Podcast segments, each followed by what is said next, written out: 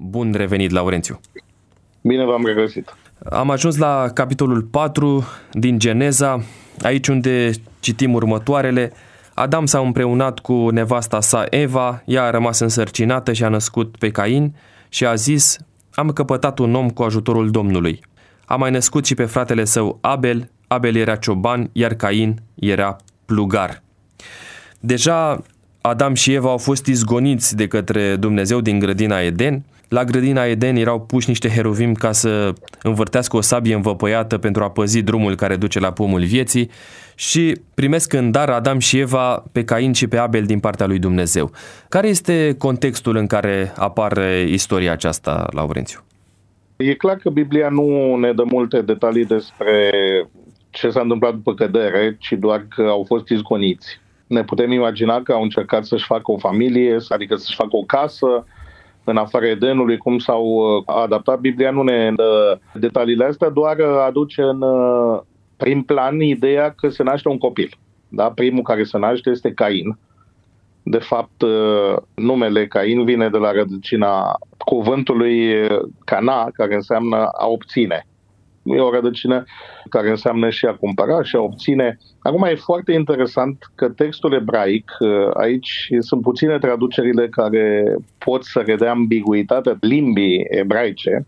Când Eva naște primul copil, Biblia nu descrie toată perioada sarcinii, ci doar uh, relația sexuală care este descrisă în termenii a cunoscut-o Adam pe, pe Eva, Acum ea rămâne însărcinată și naște pe Cain. E, când îl naște, ea zice următoarele cuvinte. Așa cum vă spuneam, e o expresie complicată pentru că se poate traduce în două feluri. Se poate traduce am obținut, am căpătat un om cu Domnul, da? Prepoziția care e aici, prepoziția et, se poate traduce prin uh, cu, sau dacă o lăsăm așa cum are de cel mai multe ori sensul de obiect direct, traducerea ar fi foarte interesantă, am obținut un om și acum ea zice pe Domnul. Adică e posibil ca Eva să-și fi imaginat, vă aduceți aminte promisiunea pe care le-a făcut Dumnezeu când uh, au căzut în, uh, în păcat și anume că le va trimite o sămânță și că sămânța asta va omorâ șarpele. Îl va trimite pe Mesia. Asta este, am putea zice, proto-evanghelia din Geneza, Evanghelia în miniatură în, în Geneza. E, dacă traducem această prepoziție prin cu, și o traducem ca un uh, complement direct, atunci am obținut un om, adică pe Domnul, pe Mesia. Și asta ne arată că speranța Evei a fost că problema îndepărtărilor din Eden și problema păcatului se va rezolva foarte rapid. N-a fost așa pentru că narațiunea continuă și zice că a mai născut apoi și pe fratele său. Acum, iarăși, sunt interesante numele, dacă Cain înseamnă cel obținut sau cel dat. Abel vine la un cuvânt care în, în cartea Eclesiastului înseamnă nimic, poate să fie boare, suflare, poate că era mai plăpând, poate că era mai slăbuț, însă i-au pus numele ăsta Abel. Uh, zădărnicie, nimicnicie. Da, nimicnicie, deșertăciune. În uh, Eclesiastul apare de multe cuvântul acesta și este exact uh, cuvântul deșertăciune. Uh. Mai puțin probabil că cineva o să-i pună copilului său deșertăciune. Comentatorii au emis diferite ipoteze, ori că descria nu, aburul ieșind din pământ, da, și asta era imaginea, ori că poate are o însemnătate care s-a pierdut în timp și nu mai știm.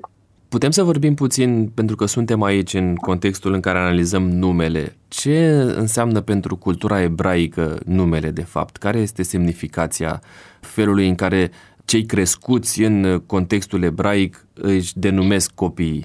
Da, n-aș limita uh, chestiunea asta doar la contextul ebraic, ci uh, cred că toate popoarele vechi dădeau nume care aveau sens. Adică astăzi noi folosim numele doar ca niște etichete, dar în trecut uh, numele descriau uh, anumite capacități, caracteristici, dorințe, năzuințe pe care le aveau părinții copiilor.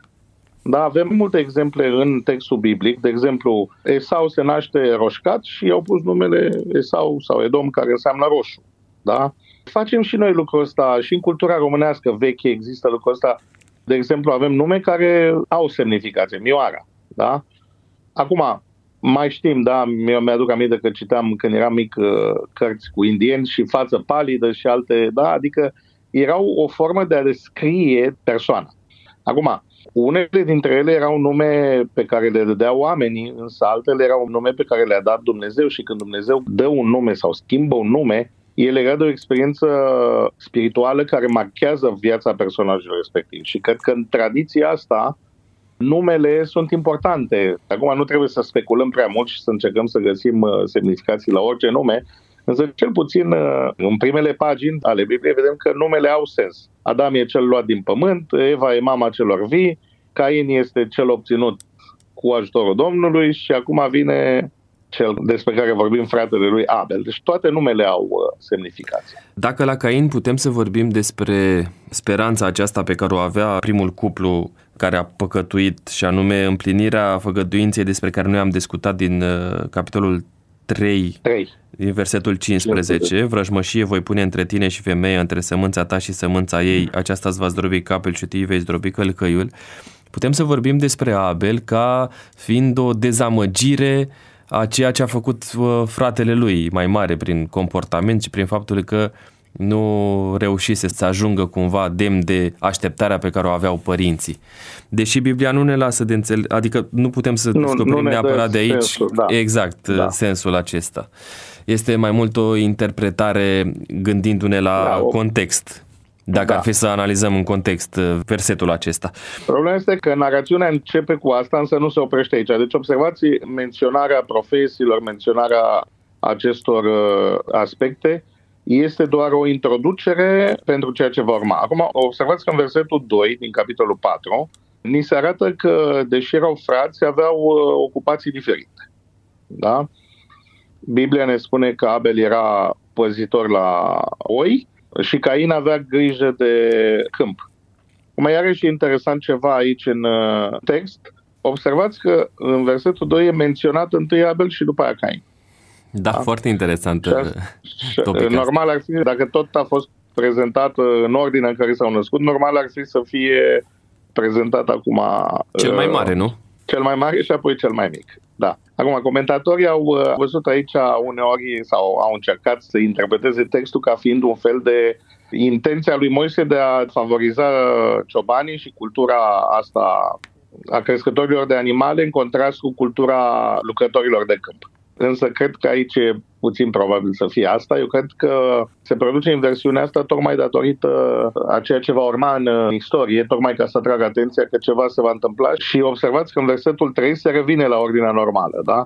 Așa că nu cred că e intenție ascunsă, ci doar faptul că personajul ăsta, care este un personaj secundar, acum va juca un rol important în istorie Acum, trebuie să avem în vedere și contextul ăsta al întâiului născut. De obicei, cel mai important sau persoana cea mai importantă dintr-o familie e întâiul născut. Ori această inversare a menționării lor pentru orice persoană obișnuită cu ordinea lucrurilor era o anomalie, da? așa că poate fi și un recurs. Unii l-au interpretat nu neapărat ca o formă de a favoriza păstorii în contrast cu lucrătorii câmpului, ci o formă retorică de a atrage atenția ascultătorului că acum urmează ceva interesant în istoria care se va povesti. Un alt lucru care ne atrage atenția în cele două versete este că Eva și Adam au uh, comentat după nașterea primului copil, am căpătat un om cu ajutorul Domnului, atunci când li se naște Abel, Primul uh, copil nu mai comentează. Nu mai comentează, nu mai există vreo uh,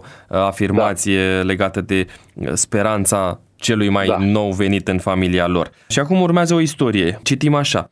După o bucată de vreme, Cain a adus Domnului o jertfă de mâncare din roadele pământului. Abel a adus și el o jertfă de mâncare din oile întâi născute ale turmei lui și din grăsimea lor. Domnul a privit cu plăcere spre Abel și spre jertfa lui, dar spre Cain și spre jertfa lui n-a privit cu plăcere. Cain s-a mâniat foarte tare și s-a posomorât fața. După o vreme, Cain aduce Domnului o jertfă de mâncare. Era o practică în perioada aceea?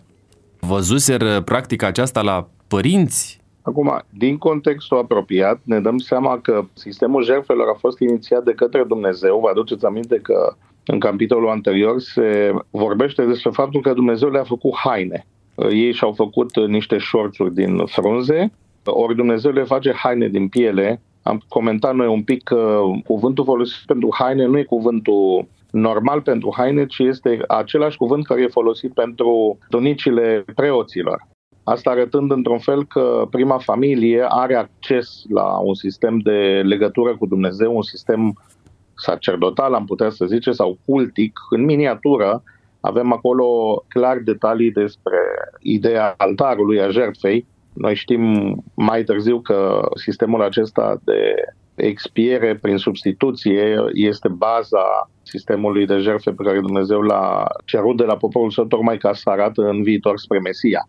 Deci din cauza asta, dacă vorbim despre un sistem cultic, dacă limbajul ne sugerează ideea asta de mijlocire de tunici de preoți, atunci atragem concluzia că cu siguranță exista și un anumit calendar sau o anumită ciclicitate a jertfelor. Nu putem vorbi despre un sistem complex cum este sistemul de la sanctuar, însă vedem că deja patriarhii, înainte de sistemul jertfelor bine definit la Sinai, au anumite reguli și atunci putem să înțelegem că Dumnezeu e cel care le-a arătat uh, sau le-a descoperit sistemul ăsta și acum fiecare îl va repeta și cred că aici uh, încep problemele acestei istorii, că într-un fel sau altul ceva s-a întâmplat pentru că rezultatele au fost uh, diferite. Acum, la sfârșitul vremurilor, zice, da, sau după ceva, după, da, după de vreme. ceva timp după o bucată de vreme. Acum, observați iarăși sfârșitul zilelor, zice aici, ceea ce poate sugera, așa cum au spus unii, că era vorba despre sfârșitul unei perioade, putea să fie sfârșitul anului agricol sau uh, ceva de genul ăsta, însă nu avem detalii foarte, foarte precise ca să știm că e vorba de asta. În versetul 3, Laurențiu apare pe lângă explicația pe care ne-ai dat-o legată de semnificația expresiei după o bucată de vreme, ideea aceea că acest uh, prim născut al uh, lui Adam și al Evei, Cain a adus Domnului o jertfă, o jertfă de mâncare, ne se specifică aici. Ce înseamnă această expresie, jertfă de mâncare? Bun, cuvântul care a fost tradus cu coordinesul prin jertfă de mâncare, minha, în textul biblic are diferite sensuri. Întâi de toate are sensul de un dar, vine dintr-o rădăcină care înseamnă a aduce un dar. Poate fi un dar adus unui zeu, unei divinități, sau uh, poate fi un dar adus și de un om către alt om, însă întotdeauna ideea este de cel inferior care aduce dar uh, celui superior. Da? Acum, termenul uh, în Levitic înseamnă o jertfă de mâncare sau o jertfă din produsele agricole, de obicei un dar din făină, amestecat cu ulei sau uh, poate însemna în unele contexte uneori sau poate face referință și la o jertfă sau un uh, dar care conține tămâie. Așa că termenul este larg, am putea zice adus o jertfă, dar în limba ebraică sunt mai multe cuvinte pentru jertfă. Sunt cuvinte care arată jertfă un sacrificiu făcut din animale sau o jertfă, o ardere de tot, un holocaust. Uh, așa că ăsta e un cuvânt general. Aici e clar că aduce Cain din roadele pământului și aduce și Abel din uh, turmele lui. Da? Acum, e foarte interesant că aici e vorba despre întâi născuți ai turmei lui. În versetul 4. În versetul 4. Asta a făcut pe unii comentatori să emită diferite ipoteze cu privire la momentul. Observați acolo să zici la sfârșitul timpului sau după un timp. Da? Unii au înțeles asta ca o referire la un fel de protocalendar uh, religios și anume că de obicei e vorba despre acea jertfă legată de primele roade. Da? Dar observați că în cazul lui Cain nu se folosește sau nu zice că a adus uh, o jertfă din primele roade. Ni se arată doar la Abel că el a adus uh, din întâi născuți ai animalelor. Și aici începe toată discuția de ce, dacă nu cumva ăsta a fost motivul sau diferențele sau detaliile cu privire la jertfe, au fost motivul pentru care Dumnezeu spre o jertfă a privit cu plăcere și spre alta a privit cu neplăcere. Și a generat uh, apoi toată situația pe care o avem în uh, istorie. Acum, e foarte complicat să decidem dacă a fost așa sau nu. E posibil ca într-un anumit fel Cain ori să nu fi respectat toate regulile, pentru că aici nu avem uh, ideea unui Dumnezeu arbitrar care pe unul îl favorizează și pe altul îl defavorizează.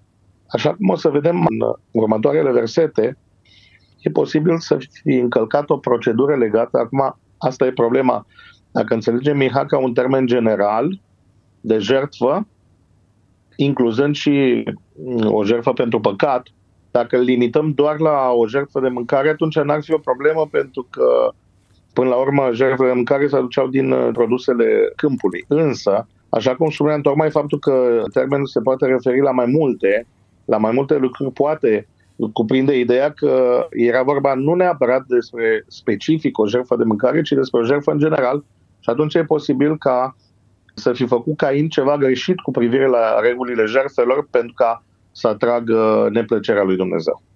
Când vorbim despre jertfa aceasta de mâncare, aceasta în felul în care a tradus Cornilescu cuvântul pe care l-a explicat mai devreme. El a tradus așa cum o să traducă și în Levitic. Da? În Levitic, în capitolul 2, la versetul 1, zice așa, când va aduce cineva Domnului un dar ca jertfă de mâncare.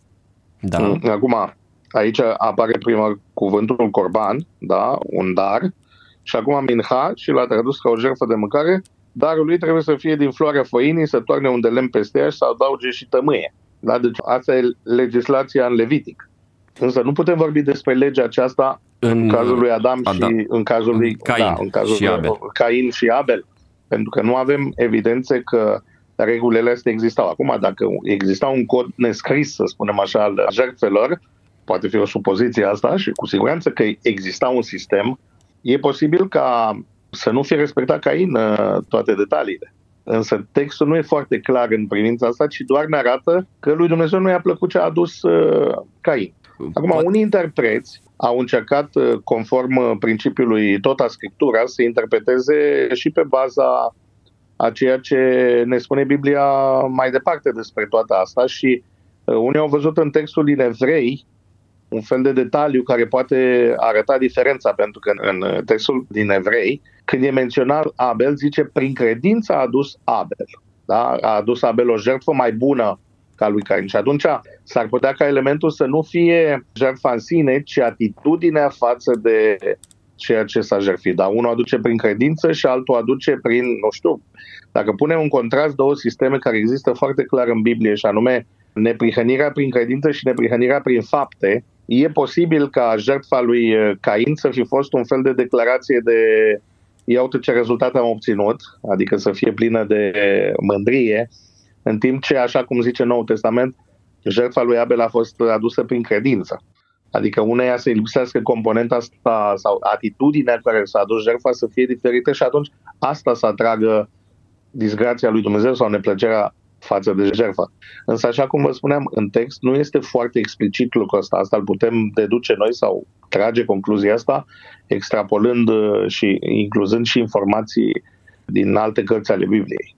Dacă mergem puțin mai departe, ajungem la momentul în care Cain dă pe față atitudinea lui, în care spune cuvântul, spune Moise, Cain s-a mâniat foarte tare și atunci când s-a mâniat, i s-a posomorât fața și Domnul îi zice lui Cain. Putem să vorbim despre un dialog deschis între Dumnezeu și acești primi oameni? Da, e, e clar, așa cum vă spuneam, uh, lucrul ăsta se întâmplă și cu Adam și Eva, adică au acces sau uh, legătura cu Dumnezeu este încă prezentă și aici avem uh, același element și anume că Dumnezeu comunică cu oamenii în mod direct, da? comunică cu Cain. În ciuda atitudinii lui, dar observați, Dumnezeu vine aici tocmai ca să rezolve problema, propunându-i o soluție. Însă Cain nu alege soluția pe care a propus-o Dumnezeu. Din cauza asta, eu cred că atitudinea lui Dumnezeu n-a fost una arbitrară, ci atitudinea are de-a face cu motivația, pentru că, observați, Cain e supărat acum că lui Dumnezeu nu i-a plăcut jertfa. Ce ar fi trebuit să se întrebe? Doamne, ce am greșit? Dacă greșit, să zicem eu cred că el știe ce a greșit. Da? Pentru că Dumnezeu vine și îl întreabă pentru ce te-ai mâniat și pentru ce ți s-a posomorât fața. Adică n-ai motiv să fii supărat pentru că tu știi că nu e bine. Da? Și lucrul ăsta îl vedem în uh, versetul 7, da. care este un verset complicat sau uh, care are și o altă posibilă traducere. Haideți da, să-i dăm citire și apoi îl comentăm. Da. Cornilescu îl traduce așa. Nu e așa dacă faci bine, vei fi bine primit, dar dacă faci rău, păcatul pândește la ușă. Dorința lui se ține după tine, dar tu să-l stăpânești. Acesta a fost sfatul pe care i l-a dat Dumnezeu lui Cain. Fără da. ca să-l lase cumva să răspundă. Da, deci e clar că Dumnezeu îi zice, te-ai mânia degeaba, pentru că tu știi că dacă faci bine, ești bine primit. Adică, într-un fel, Finuț îi spune, tu ai greșit în felul în care ai făcut, așa că repare greșeala. Acum, cum să repare greșeala? Și aici vă spuneam că e complicat sau versetul se poate traduce în mai multe feluri. S-au scris articole despre aceste posibilități. Rezum așa un pic uh, problema.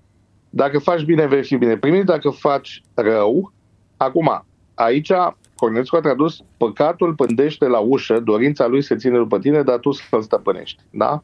E vreau să vă spun că, că uh, acest cuvânt care a fost tradus ca păcat, păcatul așteaptă la intrare, la ușă, da? Acest cuvânt păcat poate fi tradus și prin jertfă pentru păcat. Adică hatat este un cuvânt care în mod uh, normal în Vechiul Testament a fost tradus și cu păcat, dar și cu jertfa pentru păcat.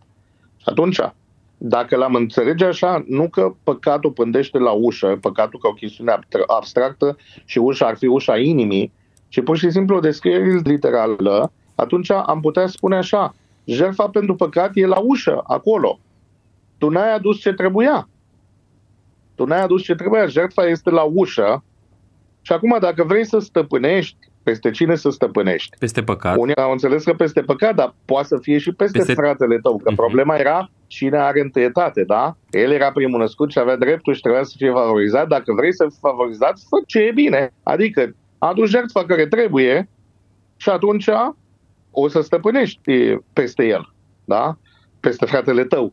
Unii l-au tradus așa și au înțeles așa. O traducere absolut uh, interesantă, da? în care ni se dau mai multe detalii ca să înțelegem, adică dacă îl traducem spiritualizând că păcatul stă la ușă și tu să stăpânești păcatul, adică să nu te mânii, ar fi o soluție, să spunem așa, mai mult psihologică, însă dacă îl citim într-un context cultic, unde apare problema, că problema apare că s-a adus o jertfă nepotrivită, atunci soluția pe care o propune Dumnezeu ca să aibă întâietate asupra fratelui său, să-și păstreze poziția de întâi născut. Și observați, acum ne întoarcem la text, textul menționează pe Abel întâi, vă aduceți aminte în versetele anterioare, întâi pe Abel și apoi pe el. Dacă vrei să-l stăpânești, adu jertfa care trebuie, că jertfa e la ușă, acolo așteaptă, poate era un animal. Da?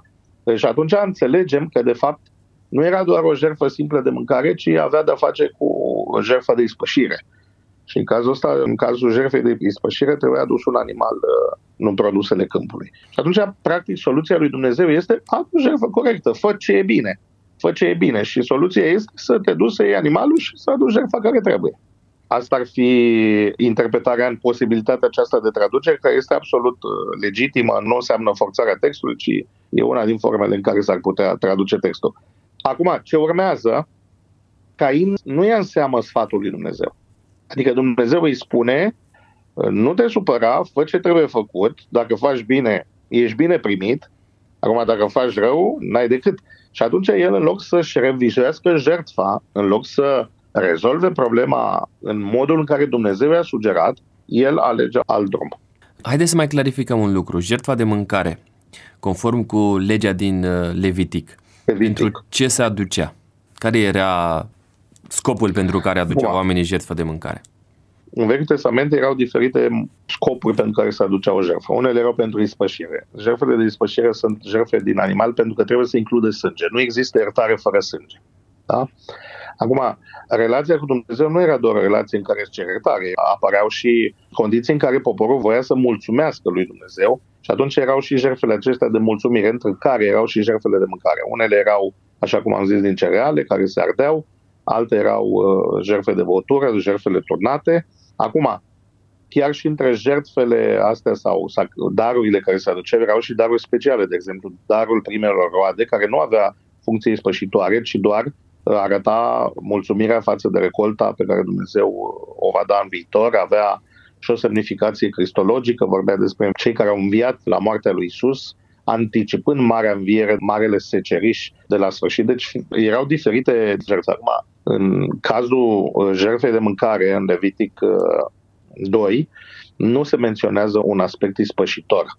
Și atunci, dacă era o jertfă de ispășire, dacă asta vreau ei să aducă, e clar că trebuie să fie din animale. Și atunci așa s-ar justifica de ce Dumnezeu a privit cu plăcere la jertfa lui Abel. Acum, conceptul de întâi născut e foarte important în uh, Vechiul Testament pentru că conceptul de întâi născut are o dimensiune mesianică. Toți întâi născuți îl reprezintă pe Fiul lui Dumnezeu, unicul Fiul al lui Dumnezeu. Da? Ăsta a fost primul sistem, uh, am zice, de preoție în Israel. Din nefericire, la răscoala lui Core, Datam și Abiram, primii născuți au fost înlocuiți de seminția lui Levi, care a fost singura seminție credincioasă. Din cauza asta, din acel moment, întâi născuți trebuiau să plătească un dar. Însă, cu privire la întâi născut, e foarte interesant că Dumnezeu zice, e al meu. Primul născut din orice, din animale, nu poate fi răscumpărat și este al meu arătând într-un fel la jertfa și la rolul pe care îl va avea Isus Hristos. Primul născut din fiecare familie are și slujba aceasta de a mijloci, de a fi un mijlocitor între familia lui și Dumnezeu.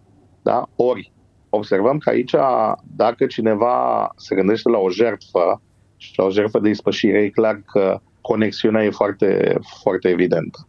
Putem să vorbim despre uh, oricare altă jertfă care nu conține sânge ca fiind o jertfă de mulțumire, o jertfă de oricare altă mai natură. Alte, da, da, da, de oricare altă natură. Iar atunci când vine vorba da. despre ispășire, despre iertarea păcatelor, de fapt, vorbim despre o jertfă care neapărat trebuie să conțină sânge. Corect? Sânge. Deci asta putem spune foarte clar pentru că textul biblic o spune, nu există iertare fără vărsare de sânge. Deci orice jertfă de iertare trebuie să conțină sânge. Acum, celelalte jertfe care nu conțin uh, sânge sunt jertfe care exprimă diferite lucruri așa cum am zis, erau mai multe feluri de... Da, o să ajungem la un moment dat cu studiul Bibliei la rând, așa cum facem noi, da. să discutăm și despre aceste jertfe, toate la vremea exact. lor. Putem să vorbim în contextul de față despre faptul că nu era de ajuns doar să se aducă jertfa propriu-zisă, ci era nevoie și de o conștientizare a păcatului? Adică... Cred că e vorba de obiectul credinței. Vedeți că Noul Testament zice prin credință, în, întrebarea este credința în ce? Că e clar că oamenii nu aveau o problemă cu Dumnezeu, că nu credeau în Dumnezeu. Că dacă vorbea cu ei, ar fi fost absurd să zici că cineva nu crede în Dumnezeu. Problema nu era credința în existența lui Dumnezeu, ci cred că obiectul credinței aici era venirea lui Mesia. De fapt, tot sistemul ceremonial, Pavel comentează lucrul ăsta, tot sistemul jertfelor are ca scop sau arată spre, ideea e numit umbra lucrurilor viitoare, arată spre Isus. Și atunci e clar că relația e una personală și una conștientă în care problema păcatului trebuie tratată în relație cu venirea Mântuitorului.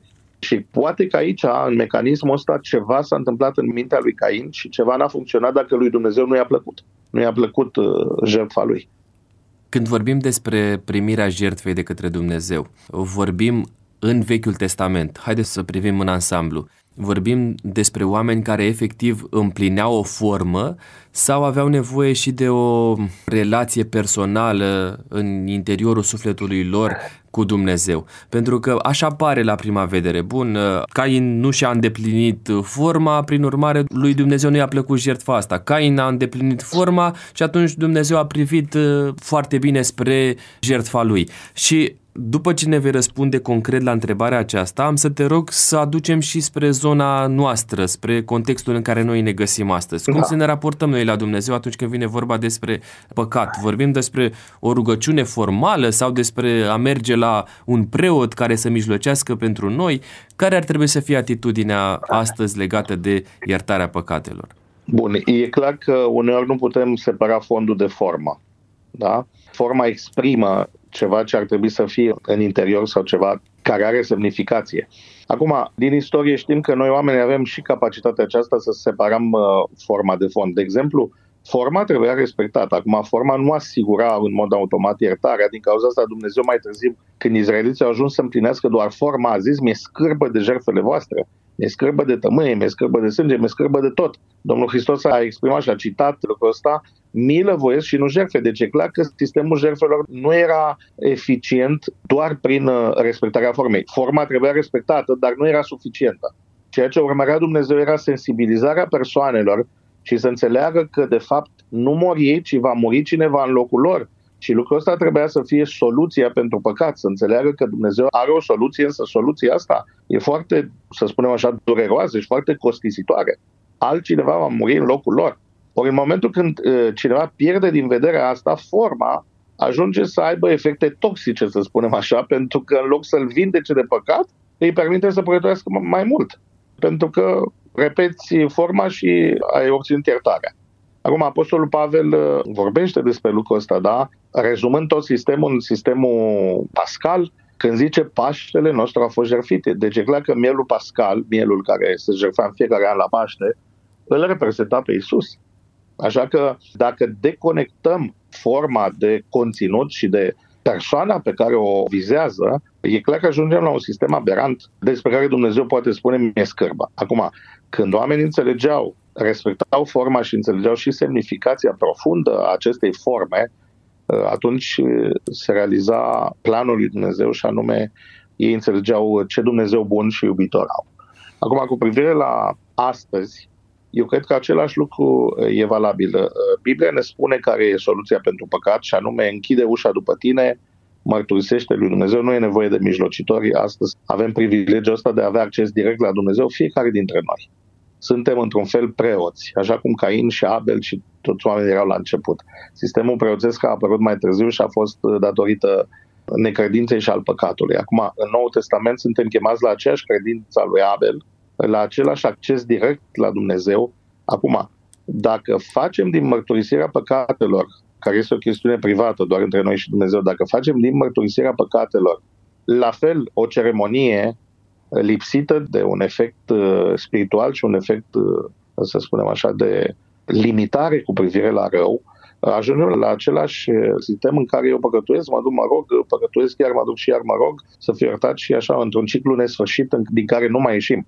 Ori intenția sistemului de jertfe nu era ca să se aducă cât mai multe jertfe, ci ca Israelul să ajungă să nu mai păcătuiască și în felul ăsta să împlinească speranța lui Dumnezeu și anume să aibă un popor sfânt care trăiește în neprihănire.